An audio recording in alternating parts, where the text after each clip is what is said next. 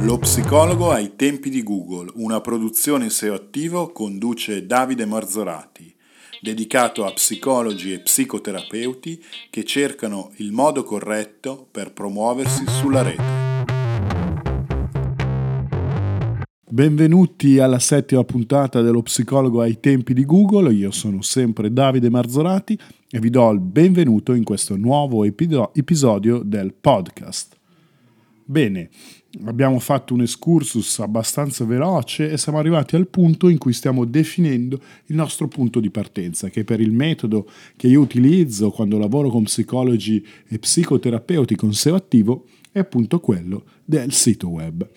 Abbiamo individuato alcune punti chiave per sviluppare il sito web e abbiamo delineato due differenze tra contenuti tra virgolette statici e contenuti dinamici eh, che vanno a rappresentare poi una parte importante del sito web o diciamo la totalità del, del sito web. All'interno della parte più dinamica, cioè quella che varia, abbiamo definito il blog come il punto in cui sviluppare questo nostro eh, discorso di creazione di contenuti che come detto possono essere ehm, in questo caso prevalentemente eh, contenuti intesi come scritti ma che poi vedremo si possono differenziare in una miriade di altre forme. Ma eh, non perdiamo il filo del discorso, voglio darvi qualche indicazione appunto relativa al come riempire il vostro blog. Qual è lo scopo principale di un sito? È intercettare le ricerche attive, almeno uno degli scopi principali è quello più redditizio. Andando a intercettare le ricerche attive che naturalmente avvengono attraverso la ricerca su un motore di ricerca e andando a ricercare appunto eh, clienti in una zona locale, è molto importante avere in mente appunto questo aspetto della ricerca attiva. Cosa significa? Noi andiamo a ricercare persone che ricercano attivamente qualcosa. In questo caso ricercheranno eh, delle questioni relative al mondo della psicologia, della psicoterapia, del benessere, eh, oppure cercheranno uh, direttamente eh, un professionista di questo tipo. Allora io distinguerei, per farla molto semplice, due tipi di ricerca, cioè quelle persone che a un certo punto hanno l'esigenza di trovare uno psicologo, uno psicoterapeuta, un centro di psicologia e fanno questa ricerca online. Lo possono fare per se stessi o per qualcun altro, adesso non è importante questa distinzione, ma comunque nel momento in cui avviene questo tipo di ricerca, la persona è attivata rispetto a questa eh, tipologia di necessità e quindi apparire nei primi risultati di Google è una cosa estremamente interessante. Se riusciamo in questo, siamo già a buon punto per ottenere eh, il nostro scopo, che è appunto quello di avere nuovi pazienti che ci chiameranno o ci scriveranno o visiteranno il nostro sito. Per fare questo è importante appunto individuare dei contenuti che riguardano più la parte statica che quella dinamica, cioè quella della professionalità. Quindi la parte statica del sito, quella relativa al menu di primo livello, è la più importante, ma sicuramente anche la seconda parte può aiutare, anzi è fondamentale anche in questo aspetto. Quindi quando una persona, ad esempio a Catania, cerca psicologo o psicologo più il nome della città, in questo caso Catania, e trova nei risultati di ricerca o sulla mappa il nostro sito e arriva sul nostro sito, molto probabilmente siamo già a metà dell'opera. Per fare questo dobbiamo produrre dei contenuti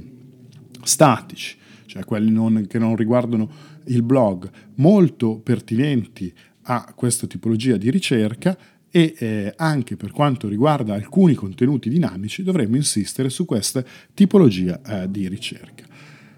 Poi abbiamo tutta un'altra serie di ricerche, cioè ricerche che eh, vanno a, ad essere ehm, fatte dagli utenti con una ricerca attiva ma non hanno una soluzione eh, particolarmente precisa. Ad esempio, possono soffrire di una determinata patologia e cercano una soluzione per questa patologia. A volte questa patologia è già eh, conosciuta dalla persona che lo fa, ma cerca una nuova soluzione. E nel caso noi riuscissimo, o meglio, voi riusciste ad intercettare questa ricerca e a far arrivare la persona sul vostro sito, anche in questo caso si otterrebbe un estremo eh, vantaggio per poi poter eh, convogliare questo traffico in qualcosa di più concreto come appunto una chiamata o un'email. E come si può fare in questo secondo caso? Se nel primo caso chiaramente è più semplice perché abbiamo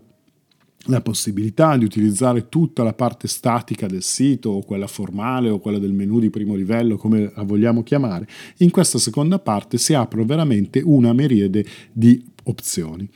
Ehm, per fare questo ragionamento è necessario comunque partire dai bisogni del cliente che effettua la ricerca, cioè capire quale tipo di ricerche fa,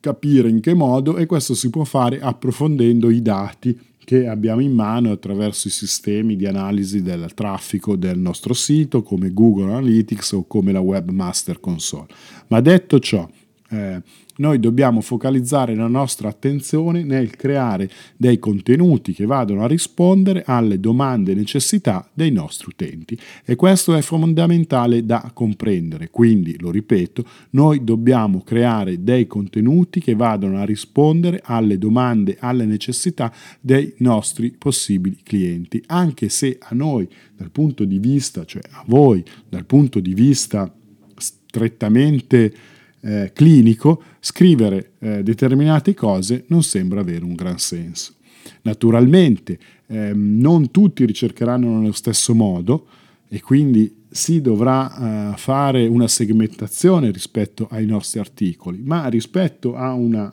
patologia di un certo tipo, è chiaro che a seconda del livello di cultura, a seconda del livello di approfondimento, a seconda del genere, a seconda del lavoro, a seconda di mille parametri, ognuno tenderà, cioè ognuno inteso come il possibile cliente, a leggere in maniera diversa.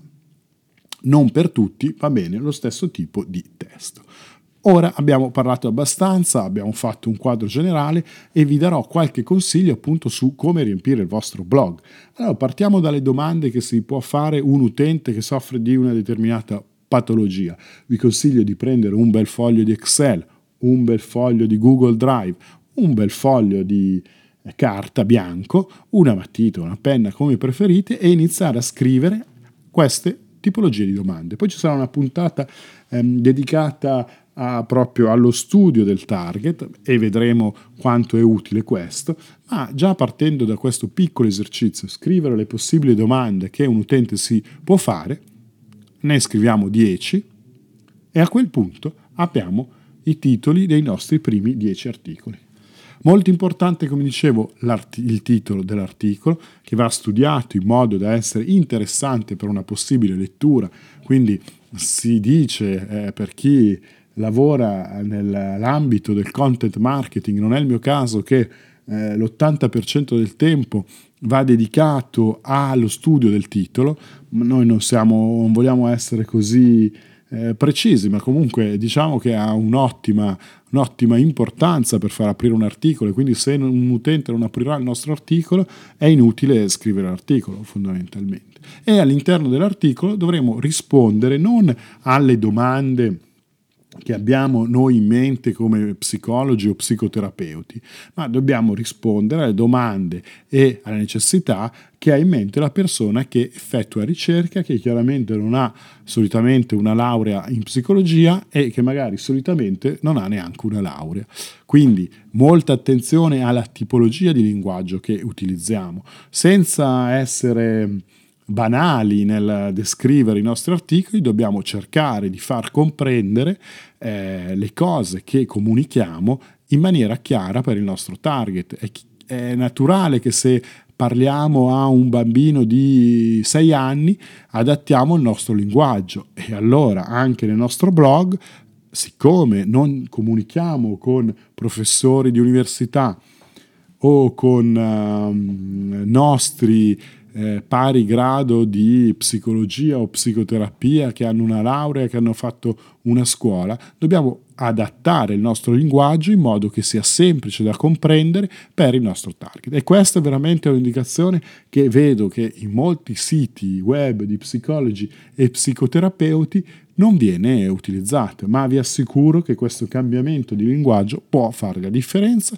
ed è un fattore da eh, tenere ben presente quando si crea un blog, quando si studia un modo di comunicare con un determinato target. L'altro consiglio che vi voglio dare è che per ogni articolo di una tematica che noi andiamo a fare,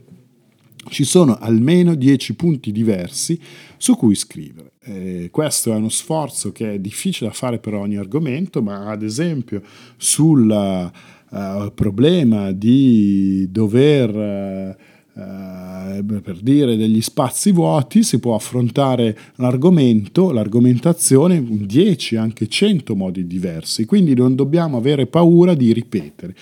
ripetere in maniera differente magari eh, l'argomento visto sotto una luce diversa, magari per eh, target diversi e con sfaccettature diverse. E quindi arrivati a questo punto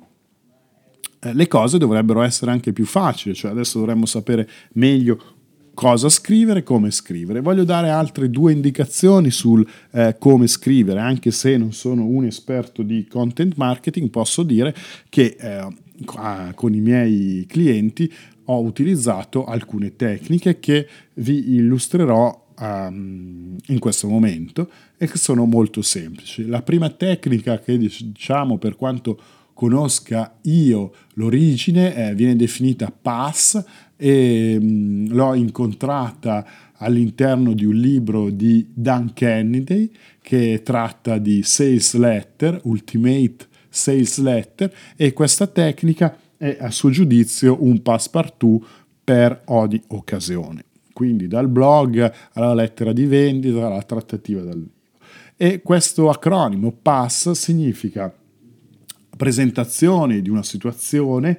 agitazione di quella, uh, di quella situazione e soluzione di quella uh, problematica attraverso chiaramente il servizio che andiamo a offrire. Eh, la cosa in questo ambito, se fatta in maniera corretta, può dare eh, un vantaggio al nostro modo di comunicare e quindi prendiamo un esempio di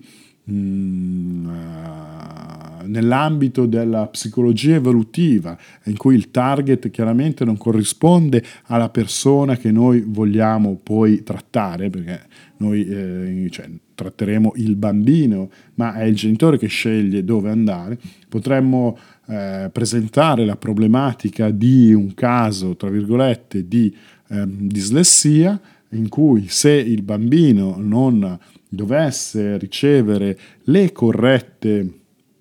mm, i corretti trattamenti, molto probabilmente avrà delle difficoltà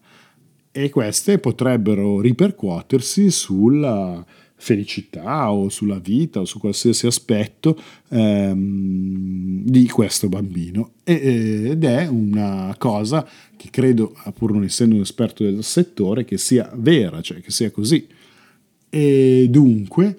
Mm, eh, ragionando in questo modo, quindi la presentazione del problema, un bambino con un problema di dislessia, il non trattamento di questa dislessia e quindi un peggioramento della sua vita, a quel punto potrebbe essere presentata una soluzione se il bambino viene trattato dal centro X nella maniera corretta e aiutato a superare la sua problematica o superare magari non è la parola giusta, ma a controllare, a migliorare, a gestire. E in questo modo si è mh, fatto un esempio molto banale, anche se volete molto veloce, di questa tecnica definita PASS, che come detto deriva da una lettura che ho fatto tempo fa di un libro di Dan Kennedy, che è un esperto americano di sales letter e non solo, uno probabilmente l'esperto